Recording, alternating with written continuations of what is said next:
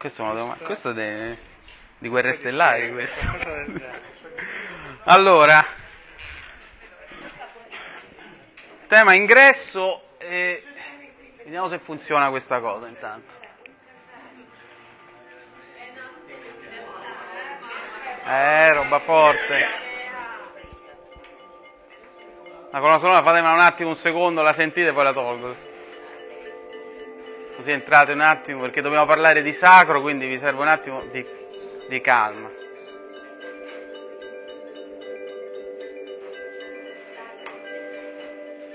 Va bene, direi che può bastare.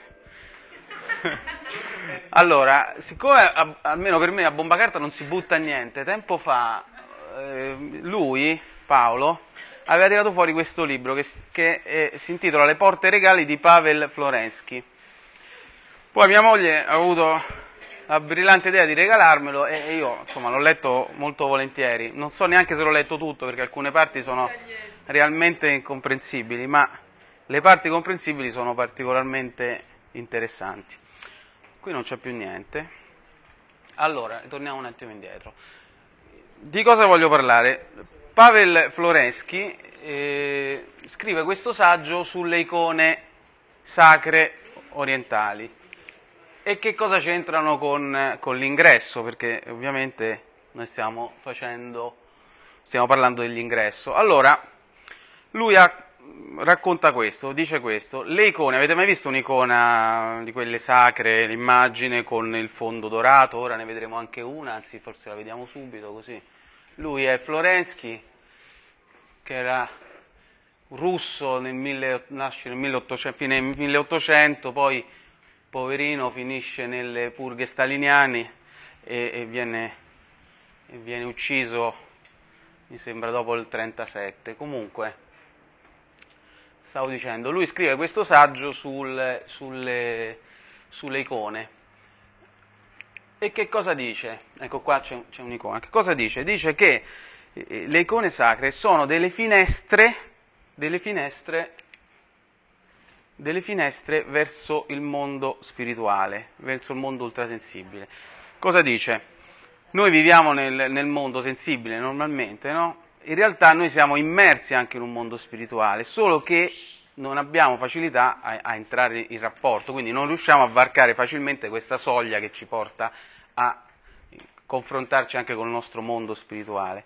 E lui individua proprio nelle icone una finestra, cioè la possibilità di rivelare, di svelare, di svelare, pulire e attraverso il vetro andare a dare un'occhiata dall'altra parte. Quindi come concetto mi sembra estremamente interessante, però lui pone anche un, un- quesito, nel senso è vero che è possibile per, un per uno spettatore messo di fronte a un'opera d'arte come, una, come un'icona in qualche modo fare, fare una- un, un processo interiore, quindi avere un'ascesi verso qualcosa che è oltre, quindi che è dall'altra parte, ma ovviamente chi ha dipinto l'icona deve aver fatto perlomeno un, un processo simile, perché altrimenti se io dipingo un gatto devo sapere come è fatto un gatto, altrimenti il mio gatto viene un topo magari, insomma non è che assomiglierà a un gatto. E, e quindi mi sembra chiaro che un, un, un pittore che si confronta con temi del genere, quindi con temi sacri, deve aver avuto un incontro,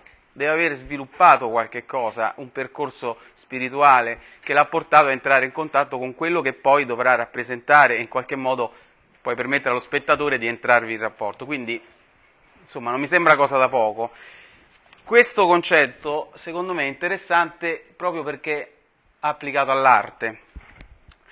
Allora, lui dice, vediamo se trovo, anzi torno indietro così, torniamo indietro ancora, no, scusate, non l'ho provata bene, ma ecco. Lui parla di questo Andrei Rublev, che è un pittore di, di icone sacre, nel quale ho individuato anche un, un eh, film che però non ho, non ho visto e che forse sarebbe interessante, oh, scusate, se- sì, di Tarkovsky, sarebbe interessante, io lo do come spunto perché magari si può, si può, si può interessare andarlo a, a scovare per vederlo. E, e- come? Deve essere molto leggero, sì. È splendido, avete visto? Ecco, volevo sapere se qualcuno l'aveva, l'aveva visto.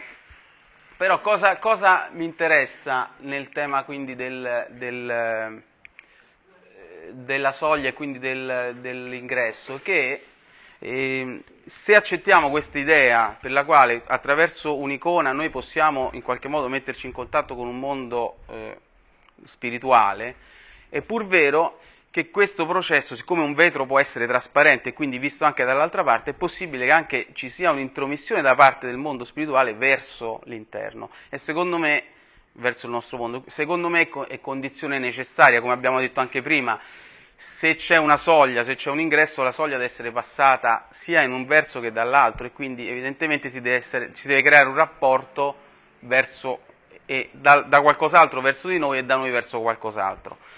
Allora, che cosa, che cosa mi interessa di tutto questo discorso? Soprattutto, qui vi faccio vedere altre immagini, altre immagini. Eh, cosa mi interessa? Questo discorso eh, dell'icona vista non più come una rappresentazione, cioè come qualcosa che ricorda qualcosa, ma come uno strumento che ci permette di conoscere qualcos'altro. Tant'è che quindi si supera anche il valore diciamo, proprio pittorico. Mm, secondo me tutte le opere d'arte hanno un valore che va oltre alla bravura tecnica poi del pittore di eseguire l'opera, ma eh, ovviamente ci deve trasportare in un'altra direzione. E allora, forse una delle intuizioni che mi hanno più colpito di questo libro è questa, che ve la faccio leggere direttamente se si legge, ogni pittura al, al, allo scopo di spingere lo spettatore a una realtà oltre al limite dei colori e della tela percepibile coi sensi. Ma se il pittore non raggiunge lo scopo, in genere o rispetto a un dato spettatore, cioè se lo spettatore non riesce a fare questo viaggio e l'opera non porta attraverso se stessa da nessuna parte, non si può neanche parlare di opera d'arte. Allora parliamo di scarabocchio, di fallimento. Cioè, vedete, non c'è una via di mezzo, o succede qualcosa o non succede. E questo per dirlo chiaramente, eh, come dice Floreschi, la pittura in genere o è più o è meno di se stessa, cioè o è una fregatura oppure è qualcosa di grandioso. Questo concetto secondo me è fondamentale, almeno per me lo è, nel modo di approcciarmi anche alle opere d'arte, anche contemporanee, cioè evidentemente dobbiamo andare a cercare qualcos'altro, cioè noi un attraversamento nel momento in cui ci confrontiamo con l'opera d'arte dobbiamo farlo, altrimenti probabilmente c'è un inganno, io quando studiavo un bel po' di anni fa all'università storia dell'arte moderna, mi ero fatto uno specchietto dove c'erano quelli bravi e quelli che non valevano niente, insomma. E c'era anche, come diceva Woody Allen, una specie di, di, di, accademia dei sopravvalutati, cioè ci sono alcuni che stanno, sono sopravvalutati, secondo me non valgono niente, ma non farò nomi, tipo Miro, non faccio nomi, faccio nomi, eh, però ecco, probabilmente questo concetto potrebbe aiutare a, anche nella propria valutazione personale nei confronti del, dell'opera d'arte. Ora, che altro c'è da dire? Ecco, questo concetto, quindi nel momento in cui parliamo di opera d'arte usciamo un po' dall'ambito icona sacra, oriente, ma forse possiamo andare a mettere il naso in altre direzioni.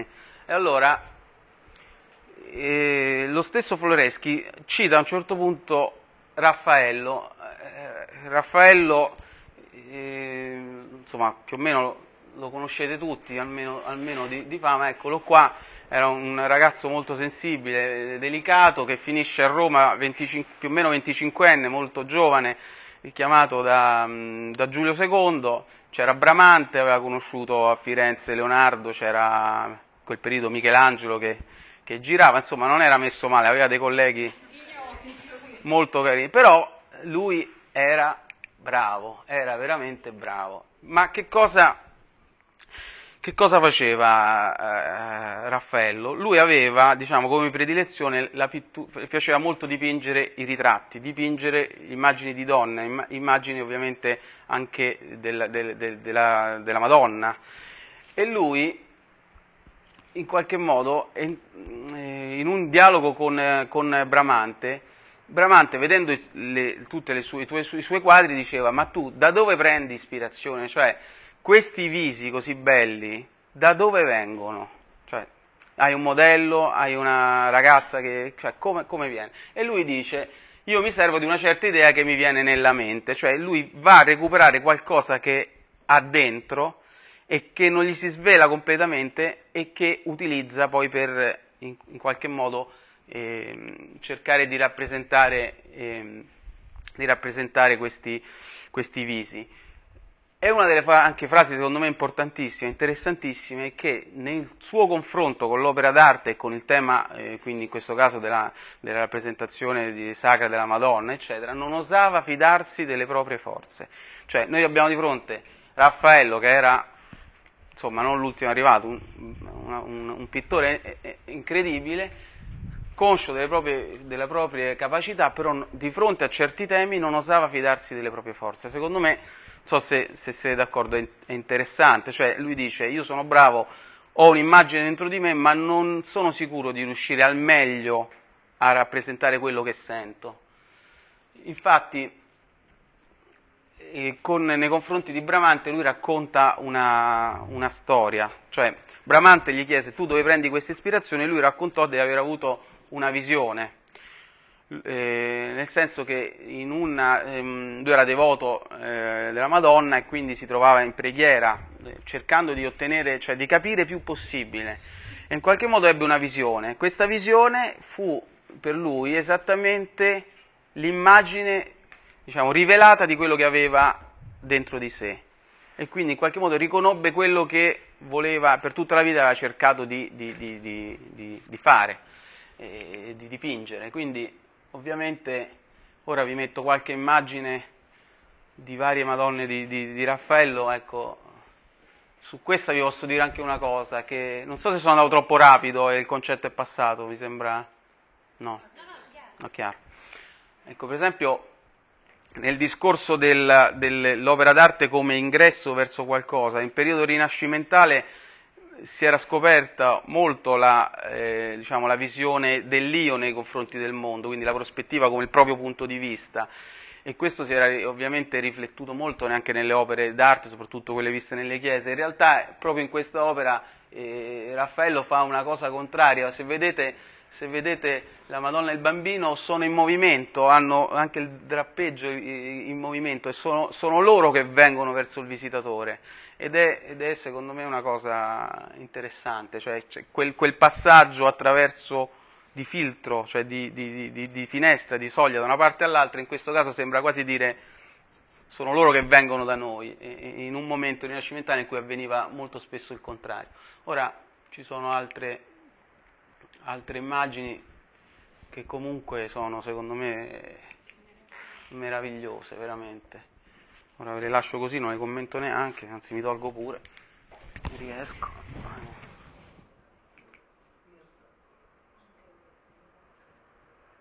E comunque questo insomma come testimonianza di una ricerca personale sono bellissimi.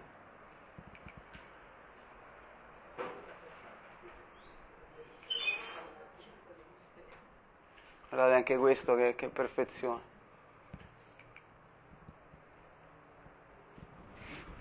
Andiamo. Questo l'abbiamo già visto. E ora, quindi, questo, questo discorso... Eh, beh, ma appunto. Allora, quindi, diciamo, che cosa ricopriamo? Quel discorso dell'opera d'arte che o è più o è meno di se stessa, ovviamente funziona nel momento in cui eh, il quadro, quindi la tela, i colori ci portano verso qualcosa. Quindi ovviamente nel caso di Raffaello la tensione è, è, è verso una, una, un, una, una visione ascetica, quindi verso l'alto, però una buona opera d'arte può essere anche capace di portarci in altri, in altri territori, in territori che non ci piacciono, in territori oscuri, dove lo stesso artista si è trovato in difficoltà e in qualche modo aveva una tale urgenza di, di, di, di far, dimostrare questa propria difficoltà che è venuta eh, sulla tela. E, e, in questo caso credo che l'effetto sia lo stesso di quello che abbiamo magari di fronte a una contemplazione di un quadro di, Raffaello, cioè la, ovviamente in senso opposto, però nel senso c'è comunque un varcare qualcosa che, che, ci può piacere o non piacere, ma secondo me c'è, Antonio, dimmi qualcosa. Adesso voglio capire che dove ho visto c'è a Milano una grossa, una grossa mostra su Bacon che ho visto appunto. Sì, c'è fino a giugno. No, però Eh.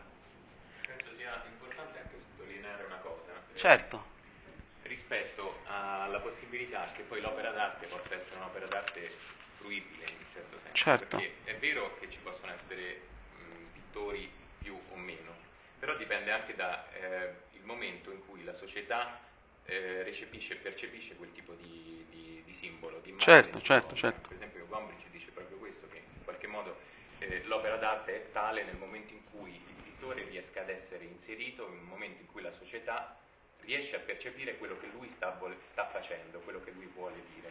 Questo mi aggancio a un pittore scultore del mille- inizio 1700, Messerschmitt, che era uno Mhm. schizofrenico, Ah. che aveva dei deliri pazzeschi eh, rispetto alla sua possibilità di essere capace di riprodurre eh, i eh, diciamo, le forme umane. Quindi fece una sessantina di busti, che si chiamano appunto i busti fisionomici di Messerschmitt, e, mh, busti che erano assurdi, eh, completamente contratti. e con- Lui cercava di nascondere le labbra dei suoi busti perché queste labbra gli ricordavano ehm, gli ricordavano la sessualità e il suo delirio era tutto centrato sul fatto che i demoni delle proporzioni lo volessero colpire per rubargli questa capacità di riprodurre le forme umane.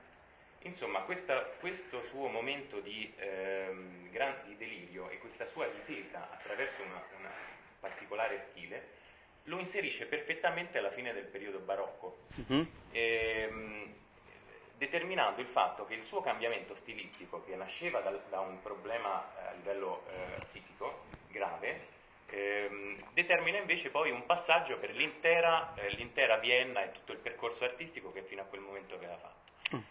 Probabilmente, questo viene detto anche, cioè, lo penso io, ma viene detto in vari testi, se non fosse successo, se quel suo problema non fosse accaduto esattamente in quel periodo, tutti l'avrebbero eh, pensato come pazzo. folle. certo, cioè si è arrivato, E si è incastonato in una... Esatto, e c'è il limite tra il- la follia e, e, diciamo, Certo. la genialità, eh, Certo. la possibilità di rendere qualcosa comunicabile non, è sol- non viene soltanto dalla possibilità che noi ci possiamo metterci in, relazione a qualcun altro, ma anche che l'altro possa essere pronto a sentire delle cose. Certo, Termino dicendo che per esempio anche il percorso psicoterapeutico è un percorso simile, cioè l'interpretazione dell'analista può essere un'interpretazione che non viene accolta dal paziente qualora il paziente non sia in grado di recepirla e quindi è, molto importante che ehm, artista e pubblico, psicoterapeuta e, e- e paziente collaborino affinché questo dialogo possa avvenire nel momento giusto, perché se le due cose non funzionano nel momento Certo. giusto c'è uno scollamento che non fa sì che ci sia questa comunicazione che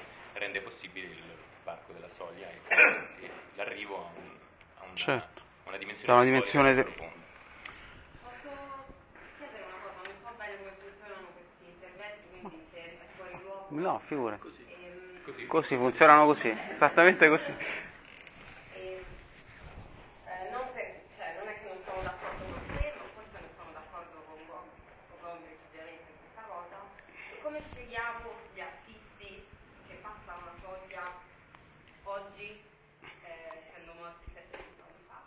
Eh, Artisti teoricamente poss- grado e di secondo grado? No, no, teoricamente li possiamo, li possiamo inserire nel discorso che stiamo facendo, cioè la società quando loro eh, non- erano in vita non era pronta ad accogliere questa cosa e invece nel tempo poi, eh, per esempio oggi è più semplice pensare a un Van Gogh nel momento stesso in cui lui fece i suoi, i suoi capolavori, insomma. Ma io non, non- non- non deter- non dico questo come così, eh, valore assoluto, è uno stimolo che in qualche modo cerco di dare rispetto al fatto che credo che sia eh, importante sottolineare che l'opera artistica ha un valore di comunicazione e che la comunicazione non sempre può avvenire, eh, proprio perché sono due persone, cioè questo in qualche modo dà un valore anche al pubblico e dà un valore a chi recepisce eh, l'opera d'arte, non solamente all'artista che può essere bravo o non bravo, eh, perché credo che allontana- avvicinandoci al simbolico il bravo e non bravo siano delle categorie un po' come il tutto e niente del romanzo di prima.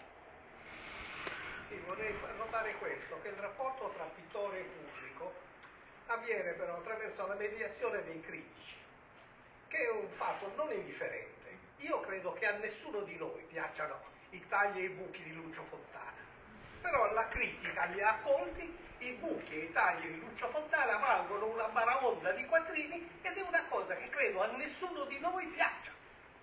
Ed è questa, questo sfasamento tra il giudizio effettivo che può derivare un'opera d'arte nel momento in cui la vediamo, ne siamo partecipi, ci commuove, ci piace, e questa posizione intermedia fatta dalla critica ufficiale che deforma totalmente questo rapporto, creando poi appunto i mostri di, di, di Lucio Fontana e mille altri, figuriamoci. Sì, diciamo, secondo me la- una delle vie giuste è quello di rapportarsi personalmente con l'opera d'arte. Quindi tu crei un rapporto con l'opera d'arte, la guardi e, e- e sei tu che giudichi se c'è qualcosa che ti porta al di là o no. o no. E poi una vera opera d'arte se ne frega di tutto, secondo me. Cioè se ne frega anche di chi l'ha fatta. Cioè anche questo, io piano piano sto pensando che la firma di un quadro è una frescaccia, cioè le vere opere d'arte, le icone non, avevano, non erano firmate, i, i visi di Raffaello se ne fregano di Raffaello, sono talmente oltre che se ne... Cioè, non- non- Anche perché sostanzialmente quando noi diciamo questo libro mi ha cambiato la vita, questo quadro, sentiamo che è stato scritto, è stato Quasi finito. per noi, cioè che quindi ci riguarda, quindi c'è questa comunicazione, cioè noi attraversiamo una soglia, come c'è questo incontro. C'ho ancora qualcuna, del ma- tempo, dello spazio, l'incontro tra chi l'ha prodotta e chi la fruisce, ma sostanzialmente perché forse c'è qualcosa al di là, come dire, cioè chi l'ha prodotta in realtà ha fatto un servizio in un certo Esatto, senso, è esatto. perché è stato un canale attraverso cui eh, è arrivato qualcosa che ci riguarda e quindi quello, sentiamo, è stata scritta per me. Cioè questo libro mi aspettava, nel senso Sì, ma è la che funzione dell'artista, secondo me, è quella. Ho letto quel libro, ho visto quel quadro in quel momento perché forse non c'era un momento mi- ci capita, per esempio, a me capita di iniziare un libro, poi lo, lo metto via, cioè alla seconda pagina mi stanco, lo, lo metto Boh. via, poi dopo due anni lo leggo e invece mi cambia la vita.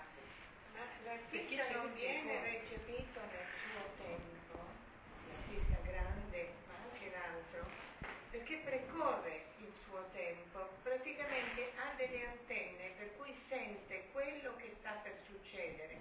Quando facevo storia con i miei ragazzi, facevamo proprio un panorama visivo di come si costruiva, come si dipingeva, eccetera. Mi ricordo un ragazzino che disse nel 600 facevano le statue intorcinate perché erano intorcinate di dentro.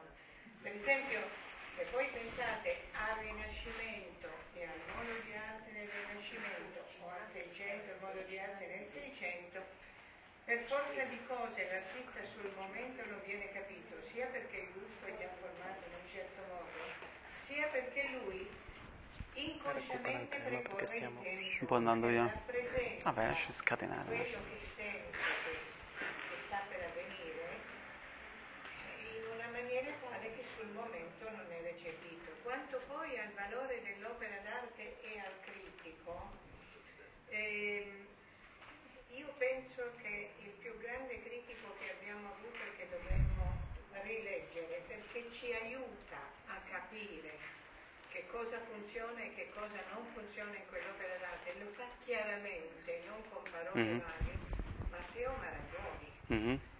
E negli anni 30, 40, 50, quando uscirono come si guarda un quadro e saper vedere, i critici si scandalizzarono, lo presero in giro. Matteo Marangoni era il direttore del- degli Uffizi, fu quello che guardando un quadro sfondato che stava nei depositi disse questo secondo me è un quadro che veramente vale del Bacco di Caravaggio. Questo era il, eh, il livello di Marangoni. Certo. Poi l'hanno saccheggiato tutti negli anni successivi, tutti quanti. Se adesso si parla di lui, ha il vecchio Marangoni che è superato. Se andate a vedere appunto come guida a valutare un'opera d'arte, quando è riuscita e quando non è riuscita, adesso c'è Sebastiano del Piombo, no? Avete presente il ritratto di Andrea Doria? Lui andava nel generale e nel particolare. Cioè,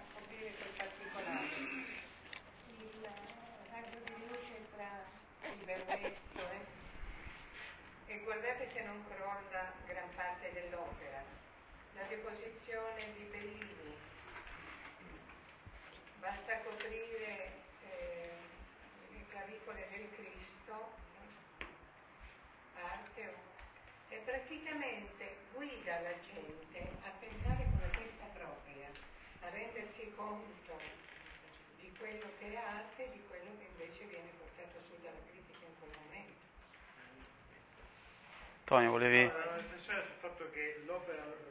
per riprendere... Sì, così ritorniamo sul tema della, proprio della soglia e del...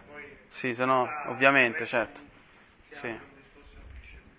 Cioè che l'opera d'arte, in fondo, un po' lo accennavo all'inizio, una delle definizioni possibili è che appunto è la traccia di una soglia varcata. Eh, perché eh, la, la realtà, cioè tu accendi alla realtà, ma la realtà eh, se, non tocca, se non tocca l'io eh, non ha senso e questa provoca un'affezione, provoca una- una- un moto, diciamo, che- di cui poi l'opera è espressione.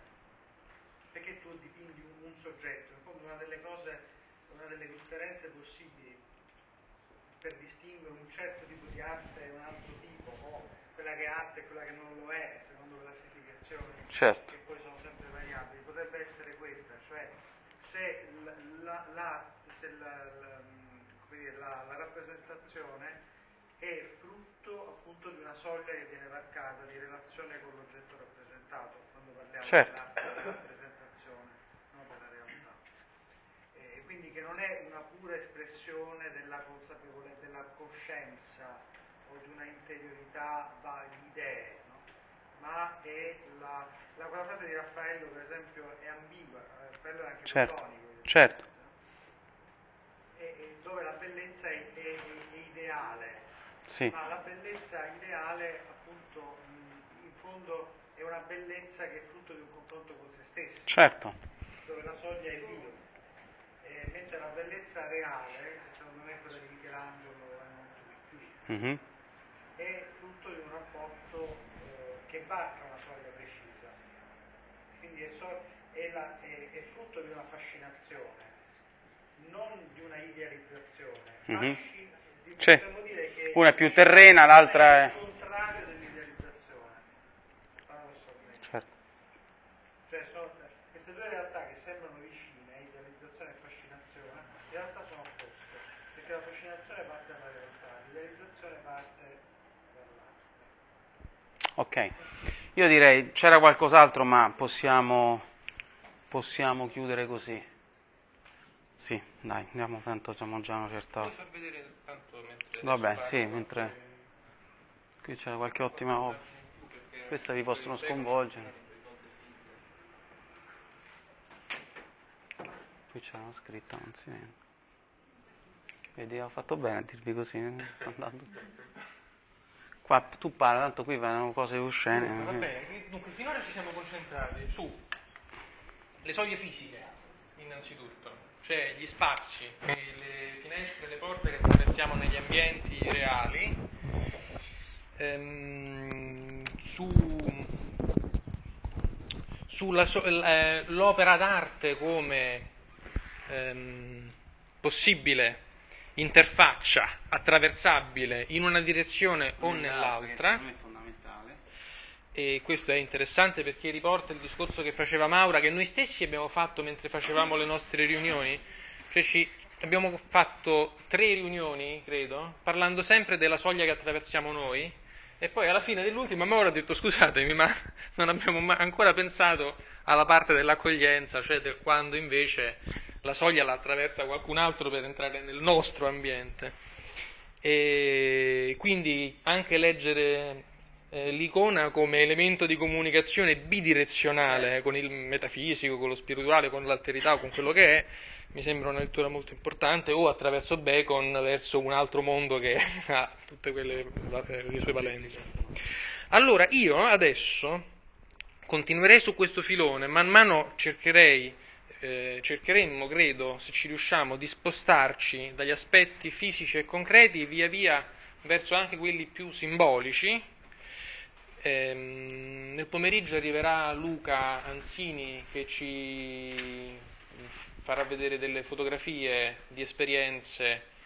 Lo, lo dico subito perché poi qualcuno potrebbe andare via e si perde questa cosa, secondo me invece è importante perché è un discorso che accennammo. Luca eh, fa da anni un lavoro col cammino, quindi parlerà del cammino Ehm, adesso io lascerei la parola a Pierpaolo che ci aiuterà in questo passaggio. Stiamo ancora, come dire, prima che Salvatore facevamo i salti in cortile per capire a che punto stavamo. Pierpaolo comincerà a farci fare così.